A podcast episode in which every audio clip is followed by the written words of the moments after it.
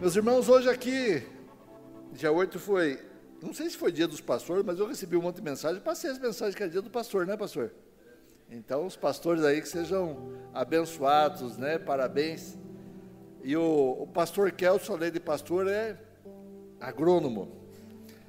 Então, eu lembrei de fazer aqui. Na verdade, eu lembrei não. Quando ele me falou, há uns 15 dias atrás, se eu podia falar hoje, na hora começou a me vir já algumas coisas. Eu fui anotando. Eu vou anotando, vou pôr num canto, vou pôr num canto. Para depois juntar e fazer. E eu queria falar então hoje que a nossa vida é representada na Bíblia desde a semente até os frutos, não é isso? A palavra de Deus não fala que a semente cai num lugar, ela pode cair num terreno bom, num terreno pedregoso, pedregoso, ela pode cair num terreno fértil. Aonde que caiu a tua semente? Aonde que você foi plantado? Eu acho que a maior parte dos que estão aqui caiu naquele terreno bom e conhece Jesus e não são mais uma semente são uma árvore frutífera que estão dando frutos. E é para isso que nós fomos chamados. Eu queria que a gente lesse um versículo, depois eu vou falar em outros versículos, mas eu queria me começar com um só. Eu sou, deixa eu pegar aqui um lenço que eu sou um cara sério e dificilmente choro, né, pastor? Só a propaganda da Kodak, da pilha Rayovac, daí me faz chorar. Mas a, a gente sente a presença do Senhor, né?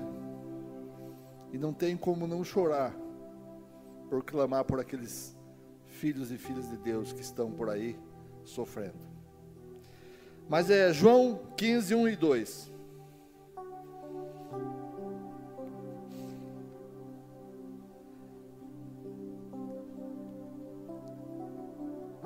Amém? Eu sou a videira verdadeira, meu pai é o agricultor. Todo ramo que estando em mim não dá fruto, ele corta, e todo que dá fruto, ele poda, para que dê mais fruto ainda. Ora, a, nós somos uma videira na mão do agricultor. Jesus Cristo, Deus é o agricultor. E se nós já somos uma videira, se nós já crescemos, nós temos que dar frutos. E o que é o fruto? Nós temos, podíamos contar, e vou ler um versículo que vai falar sobre frutos, mas os frutos são vários. Mas os principais frutos é que nós possamos mostrar a outras pessoas o amor de Cristo e elas venham a conhecer Cristo. O pastor Eugênio falou aqui que uma das coisas que o pastor Kelso fala, que a maior data da igreja é o batismo. É claro, porque a igreja não está aqui para angariar fundos, a igreja não está aqui para que ela tenha festas e festividades. A igreja está aqui para que as pessoas conheçam a Cristo, recebam a Cristo e sejam salvas. É esse o objetivo dessas paredes. A parede não, não é a igreja, nós somos a igreja. Nós estamos num lugar coberto, mas nós só fazemos a parte da igreja. Mas antes de nós sermos essa árvore frutífera, nós fomos uma semente. Eu lembro, minha mulher não gosta muito disso, porque ela disse que quando eu fui para a igreja, eu fui por causa de uma outra menina, sabe? Não, mas não era nem a metade do que ela é. Ela era mais baixinha. não, estou brincando. Mas eu fui para lá por causa disso, realmente. A minha intenção primária era essa. Mas teve um dia, viu, pastor Marcos? Em junho de 1974, teve uma peça, e essa peça de teatro, encenada numa outra cidade chamada Ponta Grossa. Eu sou da cidade, de, eu sou VIP, né? Vim do interior do Paraná. Então, eu sou de Castro, capital do mundo, para quem não conhece. E estão dando risada por quê? Vocês conhecem a capital do mundo? E mais Castro, mas eu estudei em Ponta Grossa. E esse culto foi em Ponta Grossa. Na verdade, Castro foi a Grande Paraná, é para quem não sabe. Depois que dividiu. Mas é verdade, isso historicamente é. Aí, teve um dia que eu fui na igreja lá, assisti um coral e uma peça. E aquele dia eu não me vi, eu não lembro exatamente a hora que eu saí da cadeira e fui lá para frente. Eu fui como que arrebatado para frente para dizer: Eu quero esse amor, eu quero no coração Jesus Cristo, eu quero conhecer esse Cristo. E comecei a ler a Bíblia, comecei a estudar a Bíblia, e aprendi muita coisa. Mas eu me converti numa igreja que tinha certas restrições com dons do Espírito. Eu perguntava aos pastores, mas isso aqui acontece? Eu quero assim. Disse, não, é só na época dos apóstolos. Aquilo me deixava chateado. Em 94, eu comecei a ver e ter experiências com o Espírito Santo. E aí eu vi que a coisa não tinha parado, que as coisas continuavam, que Deus fazia como quer, onde quer, quando quer e aonde Ele quiser. Que não somos nós que fazemos, não somos nós que decidimos. Uma das principais experiências que eu tive, eu entrei numa, num lugar, numa igreja que eu ia sempre, e aquele dia o culto era sete e meia da manhã, num sábado, eu estava cansado, eu nem queria ir, minha mulher insistiu, e eu fui. A hora que eu entrei, não tinha começado o culto, eu comecei a chorar. Mas chorar. Eu falei, mas o que está acontecendo comigo? Acho que estou doente. Mas eu senti aquela presença de Deus naquele lugar tão grande, tão forte. Não é, Isa? Aquele parecia que tinha assim uma atmosfera diferente. Porque o rei estava ali. Ele estava naquele lugar. E aí nós sentamos atrás, eu chorando, meus filhos adolescentes, com aquele vergonha do pai que estava chorando. Dizia, que é isso, pai? Eu falei, não sei o que está acontecendo comigo. E aí chorava, chorava, e aí começou o louvor, daí piorou. Quase que eu precisei de soro para ser reidratado. Mas aí começou o louvor e eu escutei uma uma vozinha assim, aquela vozinha interior que quem tem intimidade com Deus sabe dela, não é uma voz audível, é, é difícil dizer. Aquela voz dizia assim: solta-se, solta-se. Eu olhei para Isa e falei: Isa, você falou comigo? Eu costumo sentar geralmente no cantinho porque quero sair, eu saio, não incomodo ninguém. Ela disse: Não, branco. Me chama de branco, né? Eu sou bronzeado assim, mas me chama de branco. Eu falei, eu falei: Você falou comigo? Ela disse: Não, branco. Veja o louvor. E eu escutei de novo, soltas. Olhei para trás e perguntei para os meus filhos: Vocês falaram comigo? Pai, não. Todo envergonhado porque eu estava chorando, fazendo, junto com os alunos que eram coleguinhas dele, eu dava aula de Química e Biologia. E aí eu falei assim, fechando um olho, um olho aberto e outro fechado. Eu falei, Senhor, se o Senhor, o Deus de Jacó, de Abraão, Pai de Jesus Cristo, se for o Senhor que está falando comigo, eu me solto. E eu me soltei. E naquela hora, pessoal, eu não conto em qualquer lugar. Às vezes eu tô, já dei meu testemunho em tantos lugares. Japão, Austrália, França, mas em algumas igrejas eu não falo isso. Mas eu, sa eu saí do corpo. Eu vi a igreja de cima, eu vi o colégio de cima, eu vi cidades de cima, eu vi estados de cima, eu vi países de cima. Porque eu resolvi dizer a Deus que eu estava na mão dele. Eu não quis mais dirigir minha vida, que ele dirija como ele quiser. E ele me levou para onde ele quis. E eu já tinha recebido algumas palavras que eu não entendia, que dizia que o lugar ia para um lugar distante. Ia ser usado na palavra, ia ser usado na ciência.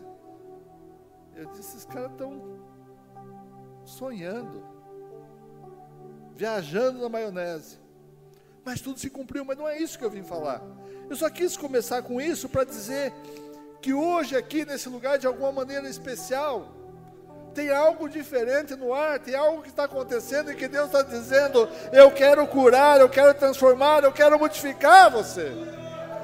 Não é mim só, não é por causa da minha palavra, não é por causa só do louvor, é porque a presença dele, do maravilhoso, do lindo, do precioso está aqui.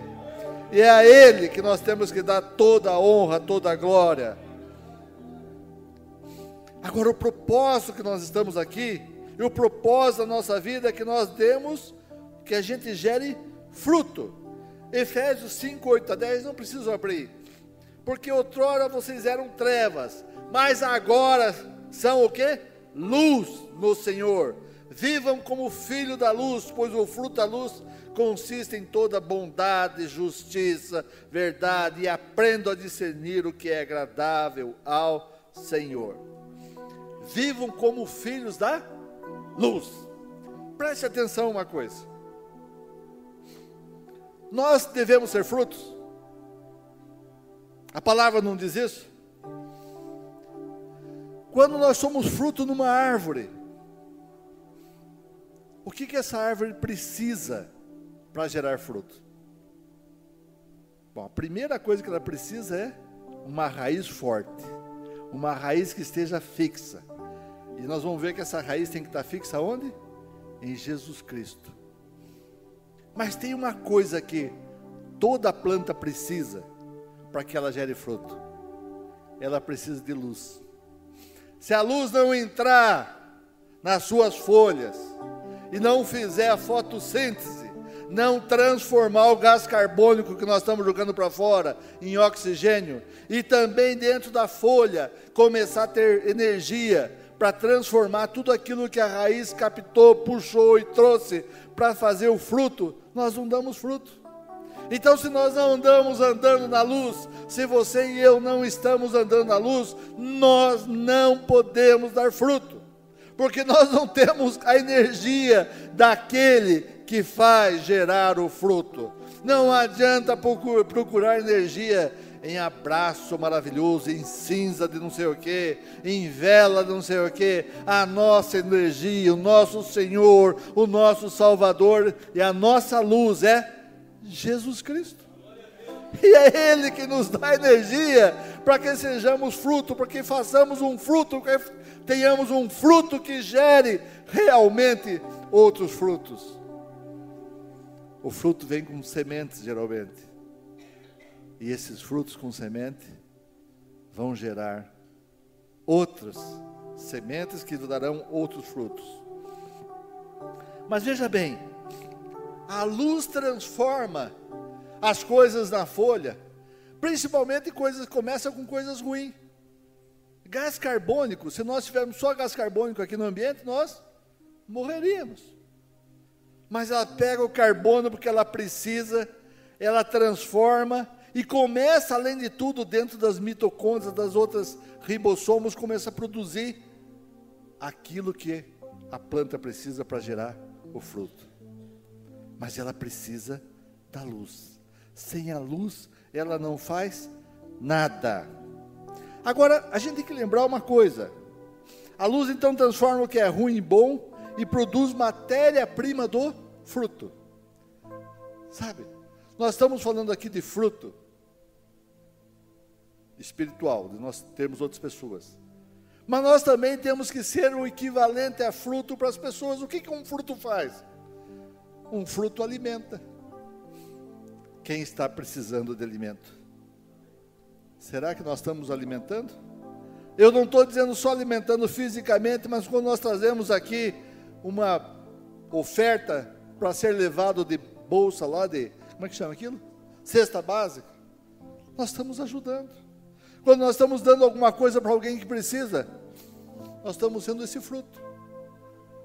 Uma outra coisa que o fruto faz, eu como farmacêutico, sei que o fruto pode ser usado para gerar medicamentos. Não é? Quem já tomou alguma vez produtos derivados do maracujá, por exemplo. Maracujina. Tem um que é uma patente minha que chama-se Sinto Calme, do Axê. Eu tirei dois alcaloides para deixar ele sem os alcaloides e ele é muito mais eficiente. Mas então veja, ele alimenta, ele gera medicamento, ele faz reposição mineral água do coco. As pessoas tomam Gatorade, pagam uma grana pelo Gatorade. É que aqui também não tem muito coco, né? Mas o coco tem tudo que nós precisamos. As outras frutas também têm tudo que nós precisamos. Sabe? Aqueles que me conhecem aqui da igreja sabem que a gente tem vários produtos no mercado, né? mais de 45 patentes. Nenhuma delas, nenhuma, eu posso dizer eu consegui sozinho. Cada uma tem uma história. Um dia tem que transformar isso num livro. Já começamos a negociar com um grupo para fazer um livro. Porque cada uma tem uma história de como Deus deu. Como Deus me mostrou. Mas veja, aonde tem malária, na África, na Amazônia, tem a árvore do quinino para curar. Lá em, em tinha bálsamo de Gileade. Eu acho que já contei essa história aqui, mas vale a pena sempre lembrar. Eu sou um dos inventores, fui eu que identifiquei as duas moléculas, que são alfa-muleno e transcarofileno, que tem no Axeflan, que é um produto do Axê para dores. Não estou fazendo propaganda do Axê, nem trabalho mais no Axê, não tenho mais nada com Axê. Eu não tenho, não, só estou contando a história para que a gente saiba. E achei esse alfa-muleno e transcarofileno. 2002 nós fizemos a patente, 2005 foi lançado no mercado, em dois meses tornou o principal produto, o produto mais vendido da, da, da área. Primeiro lugar de venda com 15% e depois chegou a 43% share. É algo, é um case nacional, hoje exportado para vários países. Pois bem, estou lendo um, um trabalho científico feito em Israel em 2009, por aí, os cientistas israelenses começaram a estudar o bálsamo de Gileade. E descobriram que tinha duas substâncias lá dentro que funcionavam para dor e inflamação. Qual era a substância? Alfa-muleno e transcarofileno. E Deus deu para um brasileirinho daqui. Não deu para um judeu, porque ele aprove a Deus. Dá. Aí eu achei agora uma outra planta que tem uma concentração muito maior, logo vai estar no mercado, mas de uma maneira bem mais barata, em farmácia de manipulação, para chegar rápido à população e ajudar. Mas o que eu quero dizer não é o feito que eu fiz, eu quero dizer o que Deus deixou para você e eu. As pessoas olham, por exemplo, digitoxina, digoxina, tirado de uma planta digitalis púrpura, digitalis lanata, é um alcaloide que serve para melhorar o coração, os impulsos do coração. Você tem produtos Taxol para câncer, vincristina, vimblastina. Sabe aquela planta chamada Maria sem vergonha? Tira é, vincristina e vimblastina para leucemias. Dá Maria sem vergonha. Que Deus deu. O irmão falou que teve um câncer.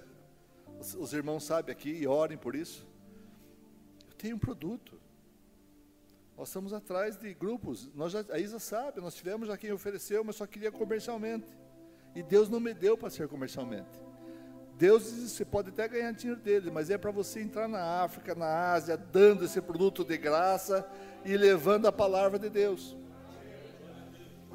Então nós estamos aí já com um grupo agora, é, é Mission as Business, Business as Mission, mas não, não lembro qual dos dois termos que está interessado, estão vendo. Eu já disse, minha esposa sabe. Eu tive um homem na mão que dizia: Eu pego, pago, faço o que você quiser. Só que é comercial. Não tem só de dar para ninguém e levar a palavra. Eu disse: Não quero. Não foi para isso que Deus me deu? Para quem sabe a história, sabe como foi sobrenatural essa história do que eu recebi. Então, nós, como fruto, nós temos que ser alimento temos que ser medicamento, temos que ser reposição. Quantas pessoas estão desgastadas, chateadas, transformadas, desistindo da vida? E nós temos que ser aquele alimento, aquele.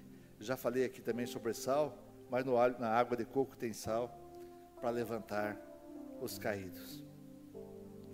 Mas para chegarmos a dar frutos, temos de estar enraizados na rocha verdadeira que é Cristo. Em Colossenses 2, 6 a 7 diz assim: Portanto, assim como vocês receberam a Cristo Jesus, o Senhor, continuem o que? A viver nele, enraizados e edificados nele, firmados na fé, como foram ensinados, transbordando de gratidão. A nossa raiz tem que estar onde? Nele. Se não está nele, tem algo errado. Se a nossa base, se aquilo que nós somos fixados, naquilo que nós aprendemos, aquilo que nós trazemos, aquilo que nós falamos, não for a base Jesus Cristo, tem algo que está errado. E o fruto pode nascer venenoso, podre, errado. Como tantas seitas e coisas erradas que estão por aí, que pensam que estão dando fruto bom, mas estão dando frutos errados. As raízes, algumas são extremamente profundas, algumas chegam a ter 30 metros de profundidade porque elas precisam chegar em locais que possam tirar água quando não chove. Elas chegam a entrar lugares onde ela precisa procurar o nutriente que ela precisa. Ela absorve o melhor da terra. Jesus que nos faz absorver o melhor da terra. Os nutrientes, os nutrientes sendo bons gerarão frutos. Alimenta a árvore para dar fruto a, raiz, a folha precisa de raiz para receber as coisas boas, para produzir bons frutos. Algumas raízes reservam água e alimentos para o crescimento da própria planta. Elas mesmas conservam água e alimento para que a planta, a planta sobreviva e dê frutos. Quanto maior e mais firme a raiz, maior e mais fruto dará a planta. Sabe uma coisa que chama atenção? É que alguns podem dizer assim: é, mas tem uma coisa. A fruta só dá no outono. Então nós temos que viver dar fruto só no outono. Não. A nossa vida vai ser sempre uma primavera e outono. Não tem verão nem inverno. Quando chegar o verão, o inverno cáustico, nós temos proteção você sabia que a planta, eu não estou querendo dar uma aula de biologia aqui, mas relembrando, a planta, as folhas têm proteções especiais contra o excesso de sol? Quanto mais para cima, mais para o nordeste, as folhas têm maior quantidade de cera da parte de cima dela. Para quê? Para não perder água. Agora o cientista diz que isso aí é evolução, viu pessoal? que não foi Deus que fez assim, tá? Não conte para eles, né? Que nós sabemos que não foi, né? Que do nada veio tudo. O vácuo, que é o vazio cheio de nada, veio, fez tudo isso aí. E a folha tem a cera em cima para proteger de perder a água. O que que simboliza a água, pastor? O Espírito Santo. Então, se nós temos, não queremos perder o Espírito Santo, nós temos que estar revestido de uma maneira que não o percamos, andarmos em um caminho que não o percamos mais. Sabe? A minha oração da Isa tem sido há muito tempo que a gente quer adorar espírito e verdade. É só isso que serve, mais nada. Adorar em espírito e verdade. Para isso nós não podemos perder a unção do Espírito Santo. Ele está à disposição. Ele está dizendo: Eu estou aqui, eis-me aqui. Se soltem no Espírito Santo. Que o Espírito Santo possa agir em vocês. Não deixe que o calor ou o inverno da vida tirem ele da tua vida. E aí as coisas vão começar a melhorar. Sabe? Uma coisa que as plantas precisam também tirar é nitrogênio. E às vezes ela não consegue absorver o nitrogênio em forma que está em forma de proteína no chão, ela precisa retirar em forma de óxido nítrico que está girando no ar. Mas ela não consegue sozinha. Aí vem umas bactérias, se agrupam na, na, na raiz e começam a fixar nitrogênio. Sabe o que eu penso que é isso? Na nossa vida, eu pensa que são anjos. Os anjos não são todos eles espíritos ministradores enviados para servir aqueles que hão de herdar a terra, a salvação? Eles estão para servir. Eles estão trazendo o nitrogênio que eu e você precisamos para fazer os bons frutos, para gerar o bom fruto que as pessoas recebam. Quem já sentiu de orar para que Deus envie os seus anjos para que acampe ao redor? Eu já senti. Minha esposa já sentiu, nós já sentimos. Nós oramos, Senhor.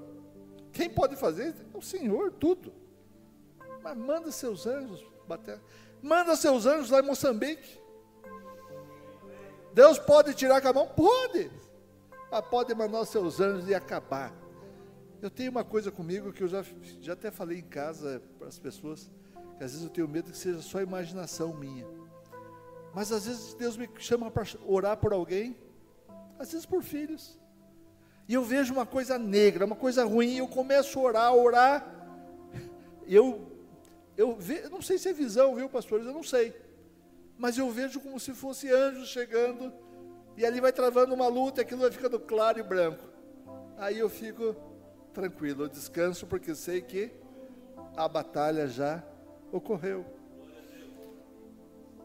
Um sábado nós estávamos em Caruaru, a Isa estava tomando banho, sai toda ensaboada com a toalha assim, branco, vamos ajoelhar orar porque está acontecendo alguma coisa com a Melissa.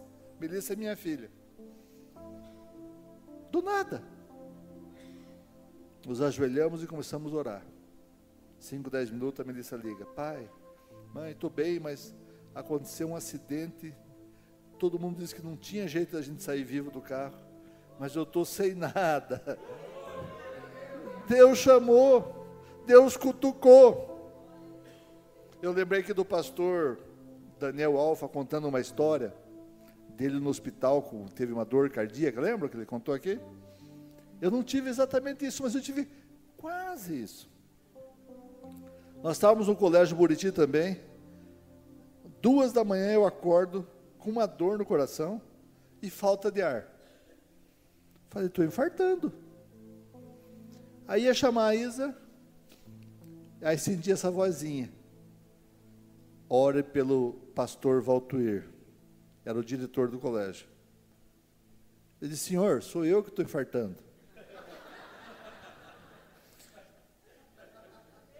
Ore pelo Valtuir. Aí eu falei: Isa, acordei a Isa. Ela ajoelhou de um lado da cama, eu do outro lado. E começamos a orar pelo Valtuir. E a dor foi passando, falta de ar foi passando. Ficamos bom, Sinceramente, eu pensei, acho que foi alguma coisa, alucinação da minha cabeça. Eu pensei inicialmente. Chegamos sete horas no colégio, estava o Valtuir esperando a gente. Meu irmão, você não sabe o que aconteceu. Duas horas da manhã eu tive uma dor do lado do coração. Uma falta de ar. Daí eu só lembrava de você porque você é farmacêutico. Pensei, ele me pega, me leva para o hospital. E eu queria acordar, minha mulher não conseguia. Daí disse, Valtuir, você não vai acreditar mas seu Deus mandou anjos lá em casa e eu e a minha esposa acordamos e oramos por você. Aí eu, aí eu aprendi que às vezes Deus me chama a atenção para orar por pessoas, por irmãos aqui, por pastores. Eu não sei o que é, mas eu pego e oro. Eu vou obedecer. Eu vou querer ser fruto. Eu não preciso dizer para eles vai acontecer. Se um dia eles me falarem, olha, aconteceu isso, Estava orando. Com os nossos filhos aconteceu várias vezes, outras coisas. De nós estarmos, temos que interceder, orar, para que Deus fizesse alguma coisa. Aí, uma das coisas bonitas de uma, de uma, de uma árvore são as flores. Mas as flores ela veio com um propósito: gerar fruto. E se nós tirarmos aquela flor, nós eliminamos o fruto. Todo mundo aqui é flor, bonita, e que vai gerar muito fruto. Por conhece, porque conhece Jesus como nosso Senhor e Salvador.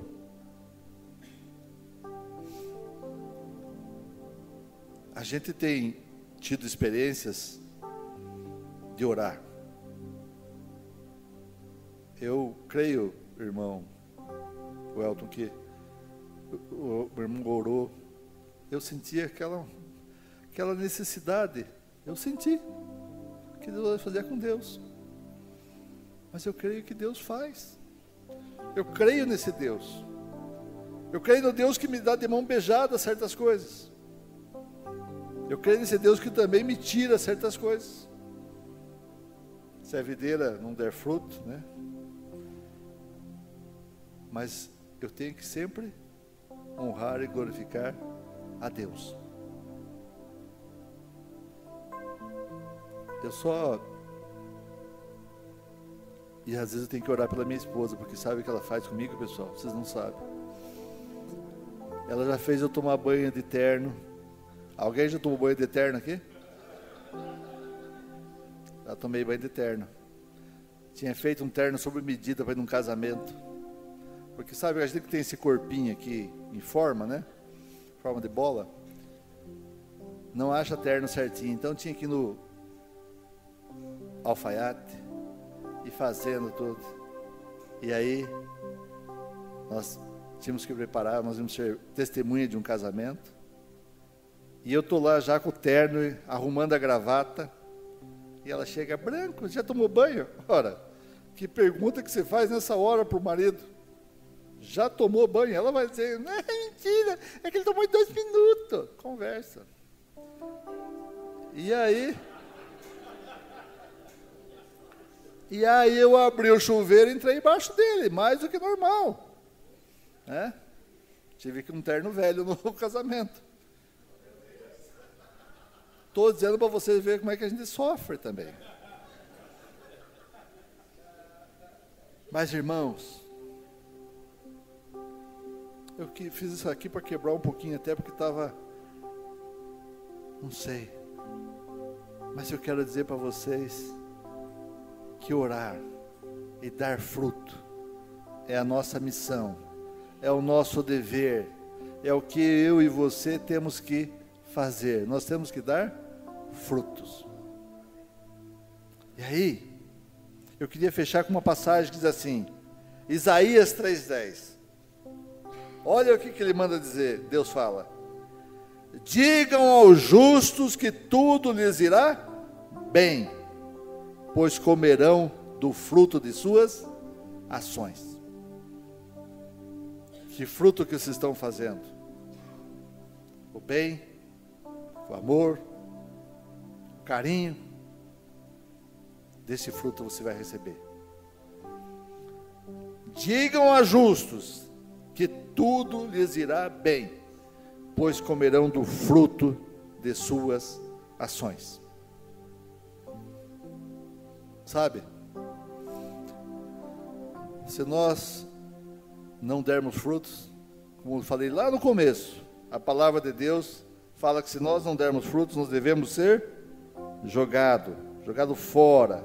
Ele corta. E onde que vai esse corte? Vai para onde? Vai para o fogo. Eu não quero. Eu quero dar fruto. O fruto que seja agradável e bom. O fruto que Deus lá, lá em cima veja e quando chegar lá ele vai dizer: servo bom e fiel, entra no gozo da tua salvação. Eu já contei aqui, mas para encerrar, eu só quero lembrar uma coisa aqui que aconteceu com o pai da Isa. O pai da Isa era pastor. E ele teve uma doença terminal e a esposa dele ficou 45 dias na beira da cama, sentada. No dia que ela achava que ele ia morrer, chamou a gente, os filhos, e nós chegamos, ela falou, ah, de hoje ele não passa. E nessa hora, acho que caiu a ficha dela, ela começou a chorar. E esse homem que estava em coma, saía do coma, entrava em coma, saía do coma, nessa hora ele sai. Olhou para ela, tinha médico, enfermeiras ali, disse assim: Por que está chorando, mulher? Eu vou para o lugar onde eu falei nas prisões, nos hospitais, nas igrejas. Estou indo para lá. eu queria chegar no meu final assim. Eu queria, na verdade, ser arrebatado, mas se não for, eu queria chegar dizendo assim: Eu estou indo, Pai, me receba, porque eu quero chegar lá. E eu lembro também depois, comparando a tristeza que foi a morte do meu pai. Um homem que sofreu, que viu a mãe ser morta pelos alemães, viu dois irmãos ser mortos, ele levou tiro.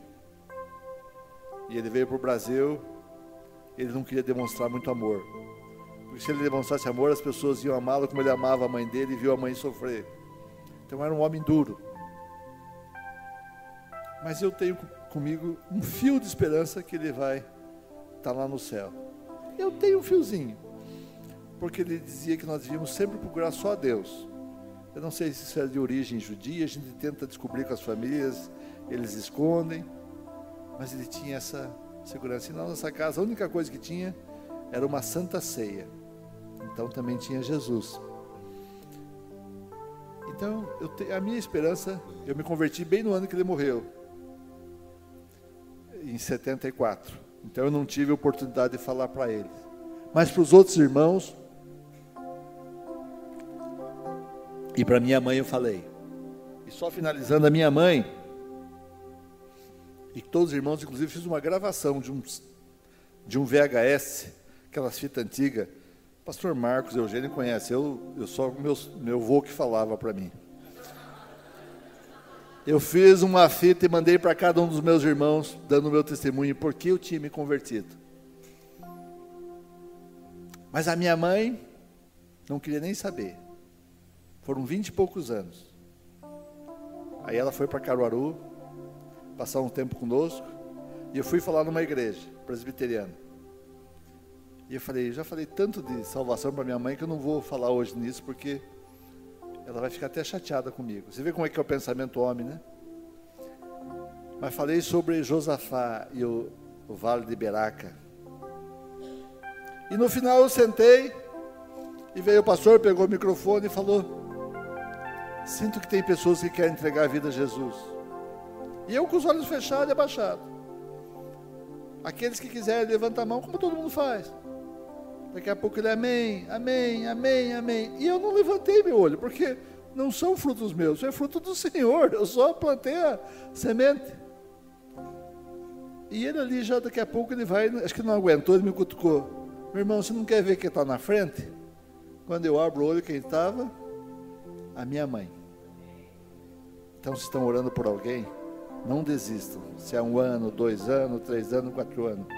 Porque Deus é fiel para fazer tudo e muito mais do que desejamos ou do que queremos. Que nós nunca larguemos desse Deus maravilhoso. Que nossa fé cresça mais e mais a cada dia. E que aqueles que não o conhecem possam entregar a sua vida a Jesus. Amém.